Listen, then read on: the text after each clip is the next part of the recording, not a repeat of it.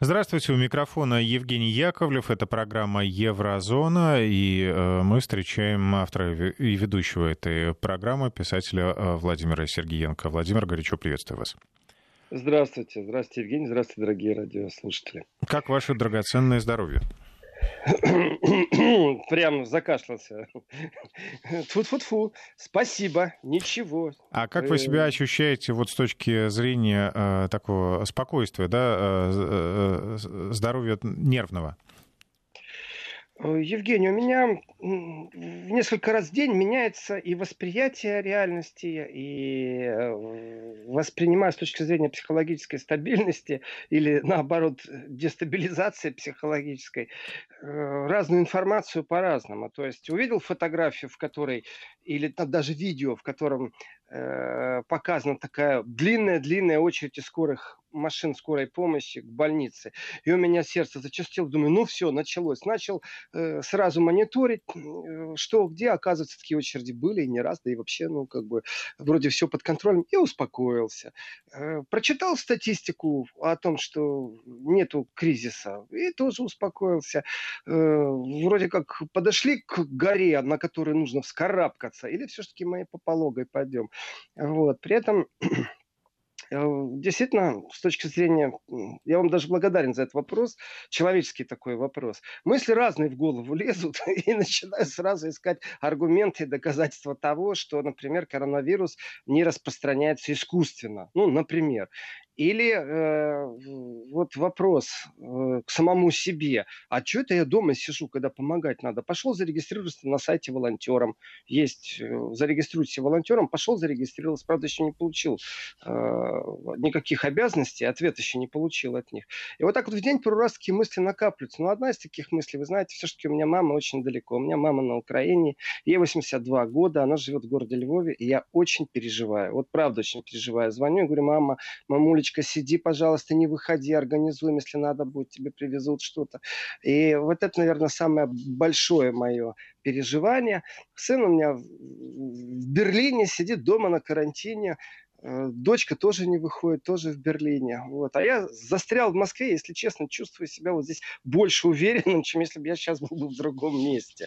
А, и есть энергия, желание помочь и что-то сделать. Я это сделаю в виде информации, которую расскажу сейчас о Европе, о том, как они борется с экономическими кризисами, то, что я вчера обещал, и о разных таких интересных вещах, ну, например, о чем говорят сегодня спецслужбы Германии. Ну, давайте Это мы напомним контакты наши, да, э, для наших слушателей, чтобы они э, присылали свои сообщения, комментировали наш эфир в WhatsApp и Viber 903 170 63 63 и смс-портал 5533 в начале слова «Вести». Ну, а теперь, собственно, к повестке дня. Нет, нет, нет. Прежде чем я пойду в повестке, Евгений, скажите, а как вы? Как в студии? Вы знаете, знаете Конечно, я хочу сказать, что э, из-за того, что э, подавляющее большинство наших экспертов, гостей, ведущих ушли на удаленный режим, э, немного пусто. Хочется уже, чтобы действительно эти времена уже скорее закончились, чтобы прям табличку повесить «Уходи, коронавирус», чтобы наконец встретиться со всеми, да, друзьями, коллегами, уже такими родными, увидеться и обсудить, да, все последние новости вживую, не по телефону, не через мессенджеры, а вот так глаза в глаза. Поэтому, ну, конечно, и вас, Владимир, тоже в студии не хватает. стабилен, и желание работать есть. Мы вынуждены держать пульс ровно. Знаете, как э, разведчиков учат, да, чтобы пульт, пульс э, был стабильным. Э, нет, не знаю. Чтобы, контроли... чтобы контролировать ситуацию. Я поздравляю всех, кто причастен к христианству, с вербным воскресением. Поздравляю католиков с Пасхой и тех, кому близок космос. Поздравляю с Днем космонавтики. Я отношусь к тем, кто гордится нашим космосом, считаю, что это наше, и что Гагарин это такой символ, такой бренд вот сильнейший, э, который по наследству от Советского Союза перешел к России, и Юра наш Гагарин это действительно э, понятие, которое э, не стыдно нести впереди планеты всей. Вот так вот. Так что всех поздравляю с праздником. Давайте переходим э, к... У меня только просьба ко всем, кто будет писать смс ну подписывайтесь, пожалуйста. Потому что обращаться к человеку не, неудобно, когда вот просто вопросы, все. Э, я вчера анонсировал о том, что расскажу об экономической помощи. Вопросы вижу на экране. У меня и в соцсетях идет параллельно трансляция. И у меня на Вести FM тоже есть э, вот э, смс которые приходят. Значит, по помощи, которую Брюссель выделяет странам Евросоюза и как они договорились. Начну я с цитаты. С цитаты э, нам этот человек вообще ни о чем не говорит, ни о чем. Мы его даже не знали еще вчера. Это министр экономики и финансов Франции Брюно Лемер. Э, вот. И он опубликовал в Твиттере сообщение, и сводится оно к тому, что э, Европа показала, что может противостоять вызовам этого кризиса и сообщает о том, что 500 миллиардов Европа выделила. Э, ну, что я могу сказать? Уважаемый господин Брюно Лемер, я рад, что Европа поиздевалась над теми Э, кто нуждается в экономической помощи, в том смысле, что это было, во-первых, а, медленно, во-вторых, договориться было очень тяжело. То есть и 500 миллиардов, которые выделены сейчас, а я не уверен, что они вообще-то спасают. И искусство договориться, на самом деле, компромисс, который достигли страны Евросоюза, он заключается в том, что немного отклонились от брюссельской вертикали. И брюссельская вертикаль, которая навязывает четкую, с одной стороны, вроде бы как гарантию э, контроля по поводу евро, ну я имею в виду валюты евро. С другой стороны, как может государство сейчас строгой привязки к брюссельским нормативам выползти из кризиса экономического, если этот норматив не менять? То есть а, кредиты каждое государство должно брать сколько хочет, где может и как попало. Является ли это нормативом для Брюсселя? Абсолютно нет. Является ли это сегодняшней необходимостью? Абсолютно да. Это большая необходимость, чтобы государство могло само взять кредиты, чтобы государство могло залезть в собственный бюджет настолько, насколько оно считает нужным, без привязки к Брюсселю. И в этом отношении после длительных переговоров я, например, не увидел, то есть я не знаю, чем он хвастается, этот э, французский министр экономики, я не увидел, например, а, конца края. То есть, если государство может сейчас жить по собственным правилам, выйти из брюссельской вертикали, то как Евросоюз, как формирование, они должны были бы по логике сказать, когда это разрешение заканчивается. То есть момент преодоления экономического кризиса должен иметь какие-то критерии и параметры. Мы вернемся, например, там, а, к показателям 2019 года. У нас начнется, наконец, просто нулевой э, бюджетный долг. Вот какие критерии? Плюс по поводу гособлигаций облигаций, которые государства могут размещать или не могут, здесь вообще все черным лесом покрыто и мраком, потому что Германия как была против абсолютных евробондов, так и осталась. И в этом отношении, знаете, э, Меркель 9 апреля э, сказала, что вот прямо перед вот этим вот начальным раундом финальных переговоров, которые э, некоторые привязали к, к моменту выхода Италии из еврозоны. То есть Италия же в лице премьер-министра Конте, непосредственно который вступил в конфронтацию с Меркель, четко заявила о том, что 10 дней, ультиматум, а дальше будем думать. И вот заявление Меркель цитата дословно, есть множество других способов продемонстрировать солидарность, в которой сейчас так нуждается Европа. Вы знаете, вот эта фраза «есть много других способов» – это красивая политическая отговорка. Э, когда на тебя нападают аргументированно, но у тебя есть свои собственные СМИ, которые могут тебя подсветить, и в этот момент сказать, а, ну, есть и другой способ вам помочь, знаете. Э, это примерно как правозащитники, например, или те, кто э, занимаются спасением Э, детей в Африке, когда там катастрофы, чудовищные цифры были, никак не связаны с коронавирусом, когда в сутки умирало тысячами э, людей. Э, и в этот момент сказать, например, ну, есть и другие способы помочь, понимаете? То есть заявление Меркель говорило о том, что этот последний раунд абсолютно не будет идти по итальянскому сценарию. И компромисс, на самом деле, это только первый шаг сейчас в длинном разговоре внутри Евросоюза, как жить дальше. А теперь к цифрам. То есть мы к лицам были, лица я озвучил, что говорят, а теперь к цифрам. Значит, есть европейский стабилизационный механизм, который придуман и продуман, и программы Еврокомиссии. Программа Еврокомиссии имеет аббревиатуру СУРЕ. Также есть кредиты из гарантийного фонда EIB и стабилизационный механизм СМ ну, все по латыни. Это для тех, кто э, хочет действительно поинтересоваться, как у них там, как будет спасаться европейская экономика. При том, что разговор, например, о том, что нужно как-то изменять санкционный режим или, например, включать санкционные режимы, потому что Европа, находящаяся сейчас в такой, э, ну, как сказать, критической экономической ситуации, осознала несколько мотивов.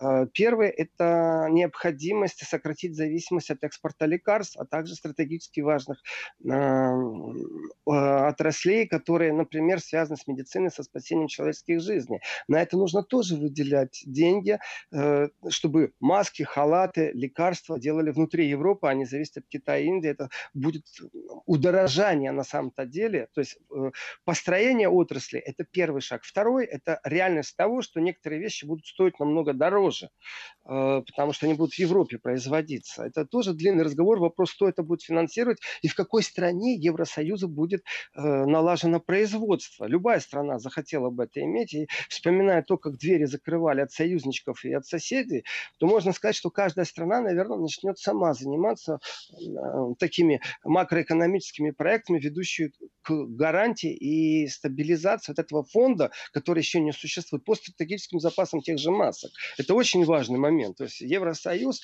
э, показывает, как для меня, ну просто какую-то замедленную реакцию. Они в каком-то полусне живут просто. И этот их полусон, медлительность, э, она не соответствует темпам кризиса. Она соответствует действительно тому, что чиновники, в принципе, находятся в полушоковом состоянии, и я это наблюдаю уже около месяца. Значит, министры финансов, э, все страны, члены ЕС, в ночь на пятницу 10 апреля согласовывали вот эти э, меры финансовой помощи государствам, которые, ну, член, мы говорим только о членах сейчас Евросоюза, которые сильно пострадали впоследствии э, пандемии. Значит, объект Э, объем пакета помощи э, составит 500 миллиардов. Выплаты этих средств готовы немедленно. То есть это те деньги, которые предоставлены уже, прямо сейчас. Вот это я считаю достижением. То есть долго-долго запрягают, долго-долго думают, согласовывают, включают всю брюссельскую вертикаль, понимают, что она не происходит, пробуют соединить как-то очень, ну скажем, активных, агрессивных итальянцев по риторике с замедленными и упертыми немцами. Я сейчас тоже говорю только о риторике. Это у них плохо получается, но тем не менее 500 миллиардов они уже выделены. То есть это прям сейчас иди и получай. Дальше. А, вот этот пакет, он делится на несколько других подпакетов. 240 миллиардов евро э, предоставлены государствам, которые пострадали э, в рамках Европейского стабилизационного фонда, European Stability Mechanism, SAM по латыни. 200 миллиардов из гарантийного фонда Европейского инвестиционного банка, EIB, и 100 миллиардов это выделено на предложенную Еврокомиссией программу СУРЕ для обеспечения э, перевода сотрудников предприятий в режим неполной занятости. Я э, сравнил, сколько людей э, по Евросоюзу, это такая солянка сборная, потому что централизованно Евросоюз пока не выдал цифр о том, сколько вообще э, людей осталось без работы по всему Евросоюзу. Это нужно собирать со всех стран. Значит, я, я насчитал, я могу ошибаться, но пока что я насчитал 6 миллионов уже безработных, это которые потеряли работу. Это цифра просто огромнейшая. Но если сравнить ее, например, с цифрами кризиса 2008 года, то, в принципе, только подошли к этой цифре. В каждой стране по-разному количество безработных, где-то больше, где-то меньше. И если разделить 100 миллиардов э, на вот эти 6 миллионов, скажем, звучит красиво, но разговор идет о тех, кто э, работает в режиме неполной занятости, кого перевели, например, в неоплачиваемый отпуск или кого перевели на 60% заработной платы. Такие тоже есть. И вот здесь вот на самом деле вообще темный лес. На самом-то деле имеет ли Германия право получать из этого пакета 100 миллиардов дополнительную помощь для тех, кто неполноценно занят? Будет ли она выставлять какие-то условия и требовать для себя каких-то определенных преференций? Я не вижу этого механизма, я его не нашел в заключительном документе. Соответственно, э, ну как, решение приняли, а потом будут разбираться, как оно произойдет. Вот здесь я с ними согласен. Ну, хорош заседать, хорош выстраивать вертикали, дайте денег, а потом будем разбираться, что кому и как. Э, и здесь уже, ну, скажем так, глоток свежего воздуха сейчас в Европе произошел. И какое-то определенное успокоение, э, в, том, в том числе и для Италии, и для Испании, которые с точки зрения экономики находятся ну, в очень э, глубоком кризисе. Э, если читать то, что сообщает агентство Reuters, то в проекте постановления там стоит о выделении помощи странам, которые пострадали в рамках европейского механизма, э, то пока кризис ну, связанный с пандемией, будет продолжаться, то кредиты будут доступны до конца этого кризиса. Вот здесь тоже очень интересный момент, что значит кризис будет э, продолжаться. Э, то, что я говорю, я не увидел окончания сроков или, например, описание ситуации, в которой собрались министры э, финансов, министры здравоохранения, сказали, все, у нас точка, с этого момента мы считаем, что мы побороли полностью пандемию, пришли к нормальной жизни. Вот дайте мне точку отсчета в будущем, и тогда будет понятно, в каком количестве и какие кредиты и кто получает. Соответственно, кредиты не привязываются э, к соответствию страны получателя к определенным макроэкономическим критериям, уточняет Ройтер. Что это значит? Если откидывать все умные слова по поводу того, что макроэкономические критерии и кредиты не привязаны, это значит, что они снимают надзор над теми экономиками в Евросоюзе, которые ну, не выполняли и не справлялись со своими обязательствами э, по тем правилам, которые установлены в Евросоюзе, например, э, бюджетирование и отношение бюджета к ВВП. В этом отношении это хорошо, что сняли вот эту вот бюрократическую э, закорюку, в которой четко прописано было, кому и сколько можно давать из общей кассы. И если вдруг страна э, не соблюдала правила Брюсселя, например, как Италия, то ее вообще могли оштрафовать. То есть макроэкономические показатели страны, э, рецессия, э, средний бизнес, вот все, что связано с, э, я бы так сказал, с трагедией Э, мелкого бизнеса, все эти показатели больше учитываться не будут. То есть берите кредиты, потому что. И, ну, не знаю, на самом-то деле 500 миллиардов в одной стране нужно, например, Италия или Испания. То есть это первый мелкий шаг э, вообще и как бы снятие брюссельской вертикали, э, я как бы не в восторге, но я понимаю, что это хоть что-то. То есть абсолютно я не в восторге, но я понимаю, что это хоть что-то. И фраза Меркель о том, что э, Германия готова на себя взять определенные соответствующие обязательства – и вот эта вот солидарность, которой сейчас нуждается Европа, э, Германия будет как-то по-особому демонстрировать. Вот здесь у меня вообще состояние э, как бы такого дежавю, потому что мы возвращаемся к греческому кризису, э, когда Германия и только Германия интервью, занимается интервенцией на самом деле, э, потому что она богатая держава и потому что может себе позволить. И такие, знаете, лежащие на поверхности э, доступные объекты для покупки, э, а также те, которые выставляются под залог, а также кредиты, является ли это действительно солидарность, помощь как это было в Греции, почему греки так это воспринимали, очень странно. Почему Меркель рисовали с усиками гитлеровскими в форме э, Третьего Рейха в Греции. Вот эта солидарность, которую будут показывать, это как? Кредит в 0% или кредит под залог? Расскажите мне, пожалуйста. То есть э, политическое лицо, которое хочет сохранить Германия, в том числе и лица Меркель, это э, одна сплошная завеса туманная, как для меня. Никаких четких обязательств. И я могу только предположить, что если надо, ну так одолжите в Германии денег. Ну если надо, ну дайте нам что-то под залог. Объекты железной дороги, инфраструктуры, электростанции. То, что всегда приносит деньги. Э, ну что-то вот в таком духе. Или же действительно будет пакет солидарности, только не вот этот вот европейский, брюссельский 500 миллиардов, а какой-то совсем отдельный, в котором не существует процентов на заем. И в итоговом документе полное отсутствие, э, я не увидел э, ничего о евробондах. Евробонды – это именно то, на чем настаивал э, Конте, премьер-министр Италии. Соответственно, этот номер не прошел. Вот просто не прошел. Это говорит о том, что откупиться, да, а солидарность, ну нет.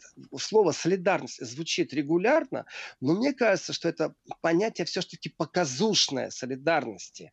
Э, я, честно говорю, я не очень понимаю, э, что такое 500 миллиардов для ситуации, которая сейчас в Европе. Это, это ну, деньги, они, конечно, большие, огромные, что можно сказать. И они правильно, что они вот прямо сейчас уже в доступе, и сейчас начнут разбираться, кто первый сколько получит, и здесь очередь тоже же выстраивается еще кризис мы не преодолели. Я думаю, я думаю, вот при всей своей критике и таком скептическом восприятии того, что и как это произошло, я думаю, что это все-таки первый шаг, и потом будет вынужденная мера по второй кредит-линии, которая будет на других условиях выдана. И ее вторую кредит-линию все-таки уже привяжут к брюссельской вертикали и навяжут определенные условия, по которым э, там, знаете, как Международный валютный фонд, он э, всегда ставит какие-то условия. Например, сокращение там, э, пенсионного возраста, э, пенсионного фонда, какой-то контроль особый, увеличение налогообложения. Вот я думаю, что вторая кредит-линия, которая будет открывать Евросоюз, вот там уже проявит себя брюссельские вертикали, начнут ставить условия.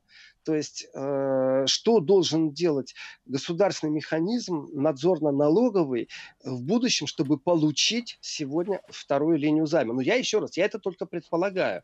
Ну, тут вопрос еще, очень... да, Владимир, согласитесь, что вопрос, сколько времени займет опять согласование этой линии, э, если они раскачивались вот к этому заседанию так долго? Вопрос согласования, он еще очень эмоциональный, Евгений. Ведь эмоциональность, которая присутствует в этих переговорах, ну давайте так, ситуация германская и итальянская, что с точки зрения трагедии, что с точки зрения экономики, это абсолютно разные ситуации. И единый Евросоюз, вот я это говорил, говорю и буду говорить, э, в принципе, есть проект Евросоюз, который можно э, фанатично финансировать дальше и продолжать. И у этого проекта появились аргументированные скептики, в том числе внутри каждого государства. Я говорю об изменении полностью политического ландшафта по всей еврозоне, э, потому что ну, не может оголтело, например, э, происходить какое-то постоянное накачивание итальянской экономики, но при этом не будет такое же накачивание немецкой экономики. То есть внутри Германии тогда будет назревать кризис. И э, глядя в будущее, опять же, если вдруг начинать накачивать немецкую экономику, то тогда итальянцы скажут, глядя на Германию, что вы же там делаете? Сделать так, чтобы волки были целы и овцы сыты. Ну, невозможно. И я вижу просто запланированный кризис примерно к осени. Давайте, Это... Э, давайте на этом месте сделаем паузу. Сейчас уходим на новости, а через несколько минут встречаемся здесь же. Итак, мы возвращаемся в эфир с Владимиром Сергеенко и программой Еврозона. Владимир, хорошие новости вот приходят на ленты информагентств. Ну, э, хочется, чтобы это стало тенденцией. Э, количество выздоровевших после коронавируса впервые превысило число инфицированных. Пусть будет так и дальше, ну и потом число заболевших сойдет на ноль. Прекрасные новости, просто чудесные новости, если у нас такая статистика замечательная. Э, прорвемся, вот просто прорвемся. Вот. Я читаю сообщения за время, пока новости были в эфире, и в том числе, э, вот я думаю, запустят все свои печатные станки, напечатают евриков, тугриков, доляриков, юанчиков и сделают свои долги намного меньше. Э, к сожалению, смс не подписано, э, не знаю, как вам обращаться. Да, в какой-то степени вы правы, конечно, что все запустят свои печатные станки. В какой-то степени. Но вот на то в Брюсселе вертикаль есть, чтобы не оголтело это происходило, чтобы Европейский центральный банк, ЕЦБ, э, чтобы он, а, контролировал это кредиты под какой процент. И вы знаете, это вот догнать и причинить добро получается. То есть мешок денег теперь можно отдать государству и сказать, мы вам еще денег дадим еще побольше, не вы с процентами назад возвращаете, а вы только у нас возьмите, пожалуйста, а, и мы вам еще будем платить, например, за то, что вы пользуетесь этими деньгами какой-то процент. То есть, э, представляете, вот кредит наоборот. То есть вам доплачивают, чтобы вы пользовались кредитом. Кажется, маразм? Нет, не маразм. Но это так могут начать действовать, в том числе и ЭЦБ, только для того, еще раз, это теория, это гипотетически, только для того, чтобы перезапустить экономику. Но в этом отношении, опять же, а вот э, почему одной стороне дадут такой кредит под нулевой займ или под минус займ, другой стороне не дадут? Э, вот здесь чувство солидарности, оно полностью отсутствует. Здесь есть только понимание и жесткие перспективы перспективы. А кто сказал, что Германия не хочет больше быть лидером Европейского Союза с точки зрения экономики, чтобы всех покупать, всем контролировать? Ведь могущество Меркель основано не на том, что она такая сильная натура, понимаете, такой сильный политик. Она очень сильный функционер, она глава государства, которая сильна. И поэтому у нее есть рычаги влияния. Если посмотреть на количество которое, рабочих мест, например, в Австрии, которое зависит от Германии, Германии и в то же время посмотреть количество рабочих мест в Германии, которые зависят от Австрии. Вам сразу будет понятно, почему Германия является старшим братом для Австрии. Вот сразу будет понятно.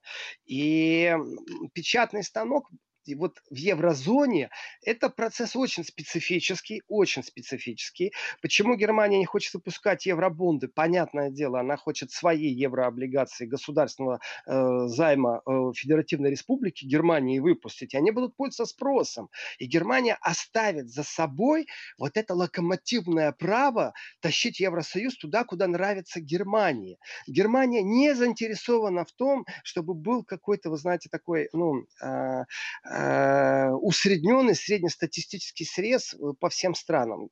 И на втором месте я скажу Франция. Здесь можно включать психологические аспекты, здесь можно включать лидерские аспекты Макрона, Меркель, рассматривать это. Одно дело на равных говорить, и совсем другое дело говорить свысока. И я не помню за всю историю Евросоюза, чтобы, например, Германия или Франция или Великобритания, когда были, чтобы они сказали, а давайте-ка мы сделаем какую-то такую сверхдержаву внутри Евросоюза или сделаем так, э, чтобы, например, Румыния Румыния была нашим форпостом на Востоке и демонстрировала всем своим соседям э, те стандарты жизни, которые есть. У них есть стандарты европейские, в которых там привязка к ВВП, бюджету, сколько можно, сколько нельзя. Но на самом-то деле, на самом-то деле уровень жизни в Германии, например, или в Швейцарии сильно отличается от того же уровня э, в Испании. Э, это касается всего. И э, разговор в Европейском доме никогда не будет идти с точки зрения, а что это вы такие богатые, а мы такие бедные. То есть стандарты и правила, которые предлагает Брюссель, никогда не говорили о том, что у богатого возьмут, чтобы бедный был не бедный. И вот этот вот весь про проект Евросоюз, который действительно, я думаю, еще будут турбуленции. Турбуленции будут эмоциональные.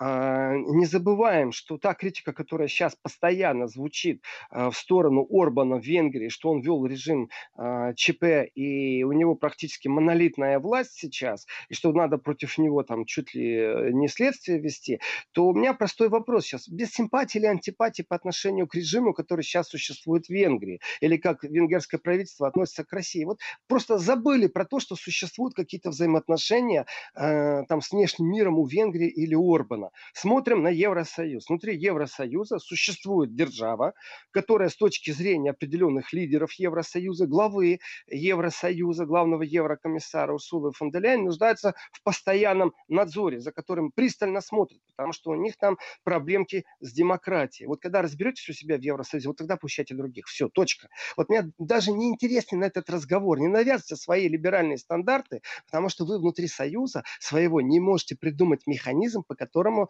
э, тех, кто с вашей точки зрения не соответствует вашим стандартам, можете хоть как-то осадить или запустить на свои собственные рельсы, которые вы придумали. То есть противостояние э, в Евросоюзе, например, между Орбаном и Европарламентом, э, ну, я имею в виду, сейчас там будет, конечно, партийное противостояние, э, с главами всяких комиссариатов в Европе, это противостояние выльется на самом деле в очень жесткую дискуссию не только о демократии как таковой, но и о позициях лидеров.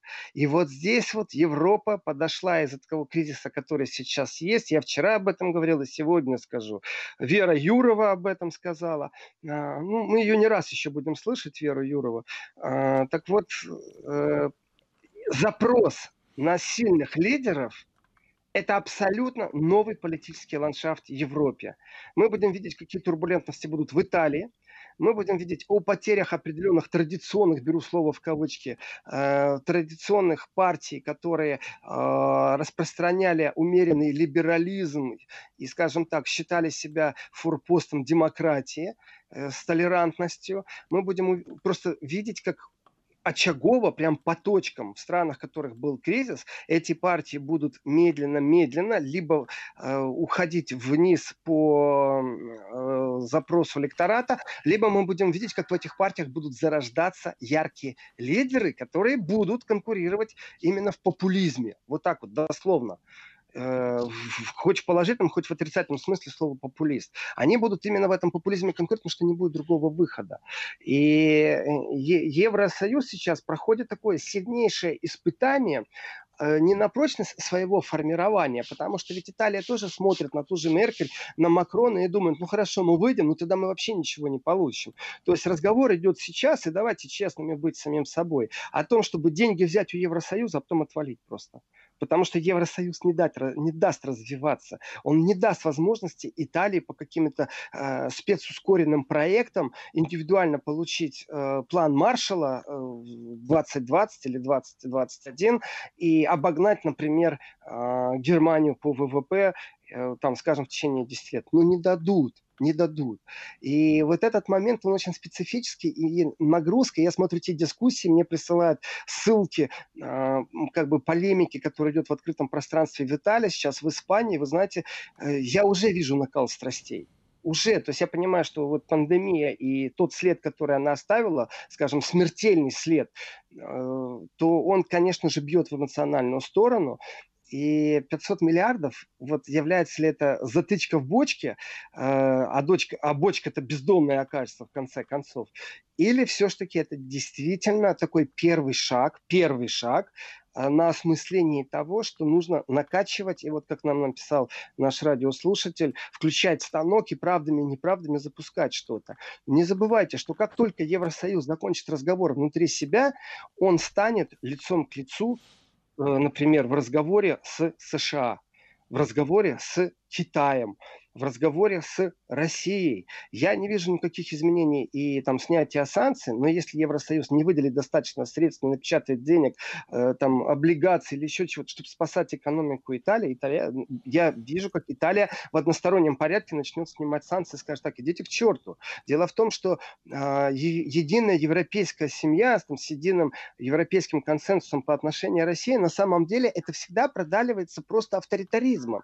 И вот, например, э, является является ли Меркель внутри Германии авторитарным руководителем, автократом? Нет. Является ли Меркель с Макроном автократами Евросоюза? Я считаю, что абсолютно да.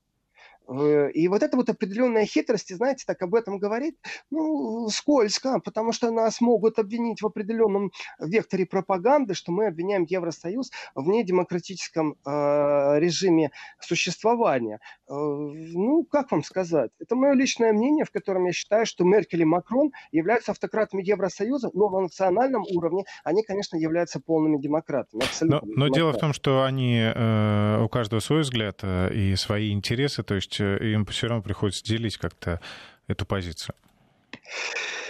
Э, да, если честно, Евгений, я даже не вижу, как можно по-другому.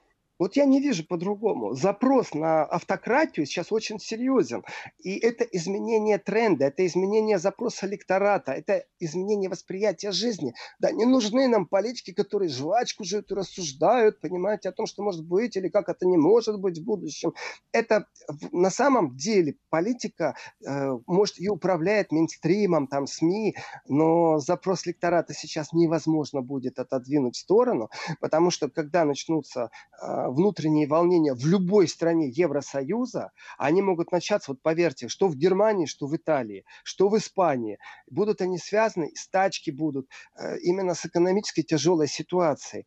И в этот момент, вот как э, закрывали двери каждый для себя маски и средства гигиены, пробовал сохранить, вот точно так же с экономической точки зрения каждое государство будет сохранять свою стабильность, закрывая двери и не думая ни о какой солидарности. И электора... электорату в этой ситуации нужна сильная власть, четкие, строгие, жесткие решения, которые вы... выведут э, страну, помогут выгрести из этого кризиса. Сейчас у нас, Владимир, да. небольшой перерыв, да. буквально на несколько секунд. Напомню, что это программа программа «Еврозона» с Владимиром Сергенко. Будьте с нами, сейчас продолжим. Вести ФМ. И мы вернулись в эфир.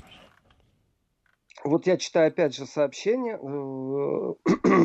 Сильные лидеры в Европе двумя мировыми войнами закончили. А вы знаете, я с этой позиции согласен. Э, и в старые времена война, как выход из экономического кризиса, это была модель, которую любой политик понимал. Внутренний террор. Это была модель столетней давности, которая точно так же перекидывается, если вы начнете разбираться в то, что творится в некоторых странах Африки и политический ландшафт. Они живут по модели, и это моя тоже глубокая уверенность, по европейской модели столетней давности или 75-летней давности. И прийти к ним сегодня и навязать какое-то мироустройство, миропорядок – можно, если очень жестко, точечно какие-то рычаги включать, давление и кнут и пряник включать.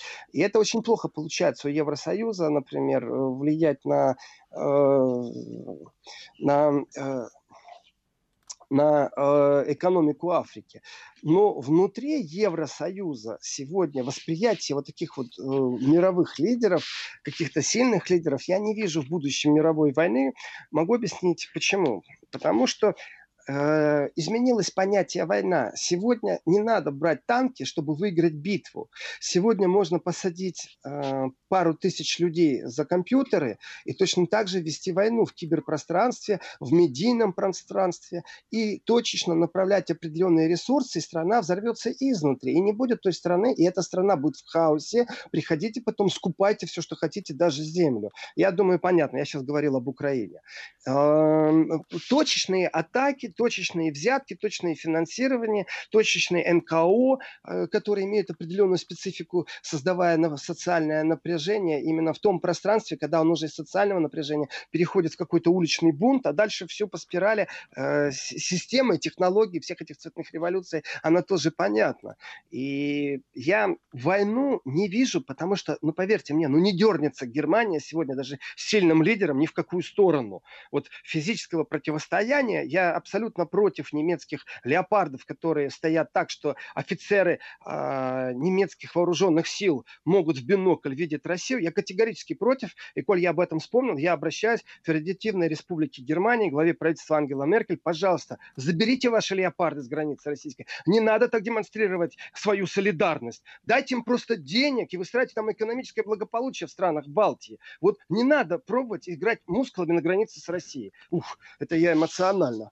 А к 9 мая вообще меня будут зашкаливать эмоции по поводу немецких леопардов. Вот. И э, в этом отношении точность и точность финансирования, вы знаете, у нас гибридность, она приобрела очень интересные виды. Потому что можно подготовить пару экономистов, которые запудрят мозг э, лидеру государства настолько, что, в принципе, принесут с собой хаос в страну. Вспомните модель развития России в 90-х годах и Ельцина. Э, понимаете, президент не может быть супергением в экономике, одновременно супергением в вирусологии, еще и музыку сочинять. У него другие функции у президента, у лидера лидера государства. И команда и система, которая подбирается, вы знаете, вот здесь вот это из давнишних разговоров, я анонсирую, я в следующем часе расскажу про разведку Германию, что их сейчас больше всего порит.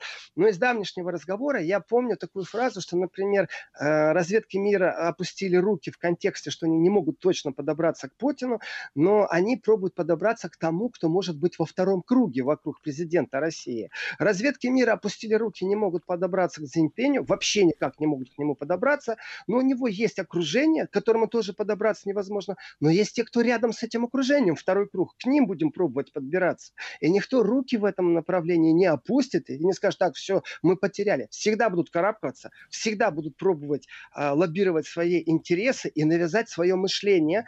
И это мышление должно соответствовать интересам непосредственно того государства или формирования. И здесь, опять же, давайте вернемся. Евросоюз не имеет своей внешней разведки.